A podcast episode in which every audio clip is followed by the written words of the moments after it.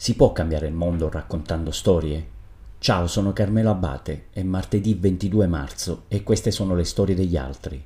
Le raccontiamo perché crediamo fermamente in un mondo migliore. La storia di oggi, la storia di Antonello e di Marione, che vi vado a raccontare tra poco, è una storia che ci parla di amicizia, è una storia che infonde speranza. La speranza, l'attaccamento alla vita di, di, di, di Nadezza, una donna che eh, si trova a Mariupol e che in queste ore, in questi giorni, tiene un diario su Facebook, sotto le macerie della città assediata dai bombardamenti russi. Scrive Nadezza non riesco ancora a capire come la gente possa preoccuparsi di tutto tranne che della vita. Quando siamo arrivati al primo posto sicuro e abbiamo visto una bancarella di pane, abbiamo comprato tutto il pane disponibile. La madre della mia amica ha preteso che comprassi più pani bianchi e di segale che potevo. Ha detto, e se andiamo oltre e non c'è più pane, saremo di nuovo seduti nello scantinato senza pane.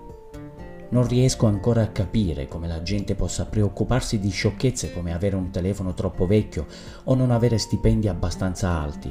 Non potrei usare una sola grinna nostro, nel nostro seminterrato e il mio telefono si è spento un giorno dopo il blackout.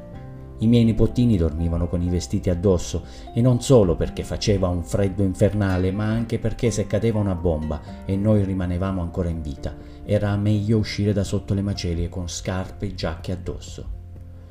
Varia, di sette anni, mi ha chiesto di raccontarle di Peppa Pig per la prima volta dall'inizio della guerra e mi ha perfino creduto quando le ho promesso di comprare una bambola non appena avremmo lasciato lo scantinato. La piccola ha anche voluto precisare. I negozi sono stati tutti derubati. Come puoi comprarmi una bambola? Ho risposto che nessun negozio di giocattoli era stato toccato e che tutte le bambole, e le bambole erano in salvo. Un'altra bambina, Amelia, Amelia, la bimba di 7 anni di Kiev che aveva commosso il mondo alcune settimane fa cantando durante un bombardamento, aveva, si era messa a cantare la colonna sonora di Frozen eh, mentre si trovava nel rifugio antiaereo. La buona notizia ora è che la bimba, almeno lei, assieme al fratello e la nonna, sono riusciti a, fag- a, fuggire dall'Ucraina e si trovano in Polonia e durante un concerto di beneficenza organizzato da un'associazione ben- benefica ha cantato davanti a tutti. Questa volta non sotto le bombe, ma davanti a migliaia di persone ha cantato l'inno nazionale ucraino. Canto tutti i giorni, mattina, pomeriggio e sera. Esibirmi dal vivo è stato il mio grande sogno. Queste le parole di Amelia. E andiamo alla storia di oggi, la storia di Antonello e Marione. Lui è Antonello, vive in Piemonte, ha sei anni, è il suo primo giorno di scuola. Entra in classe, prende posto, piagnucola, vuole la mamma. Anche gli altri compagni hanno gli occhi lucidi. D'improvviso uno balza in piedi. Amici, io sono Marione, su con la vita che ci divertiamo. Partono una serie di linguacce, smorfie, battute. Antonello ha le lacrime agli occhi, ma questa volta è dal ridere. Il giorno dopo si attacca alle braghe di quel matto e non si scolla più.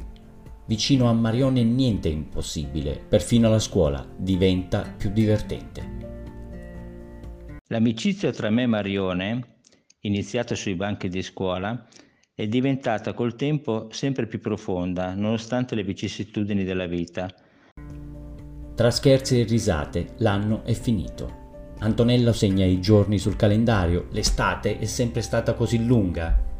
È settembre, Antonello finalmente entra in classe tutto pimpante, ma del suo amico non c'è traccia, ha cambiato scuola. Antonello è inconsolabile. Il tempo passa, è il 1973, Antonello ha 12 anni, cammina per strada, sente una voce. Amico, su con la vita! Marione non è cambiato di una virgola si ritrovano e non li ammazza più nessuno. Condividono le prime cotte, i viaggi della speranza da neopatentati, sono testimoni ai rispettivi matrimoni, pure i loro figli vanno d'accordo. d'accordo. Con ciò arrivati alla pensione, il volontariato e il cercare di fare del bene al prossimo è stata la nostra priorità. Si sostengono nel bene e soprattutto nel male. Quando Antonello divorzia, Marione bussa alla sua porta con una bottiglia di vino e del salame. Forza, che la vita è bella. Antonello ride e si rimette in piedi, fa tanto volontariato, vuole portare aiuti in Bosnia. neanche il tempo di pensarlo che Marione ha già noleggiato il pulmino. Antonello vuole organizzare un pellegrinaggio a Meggiugori, Marione è già lì. Un piccolo e simpatico aneddoto. Marione possiede una baita in montagna. È mia abitudine invitare amici comuni come fosse mia e all'ultimo momento avvisarlo e Marione simpaticamente mi chiede se è invitato anche lui.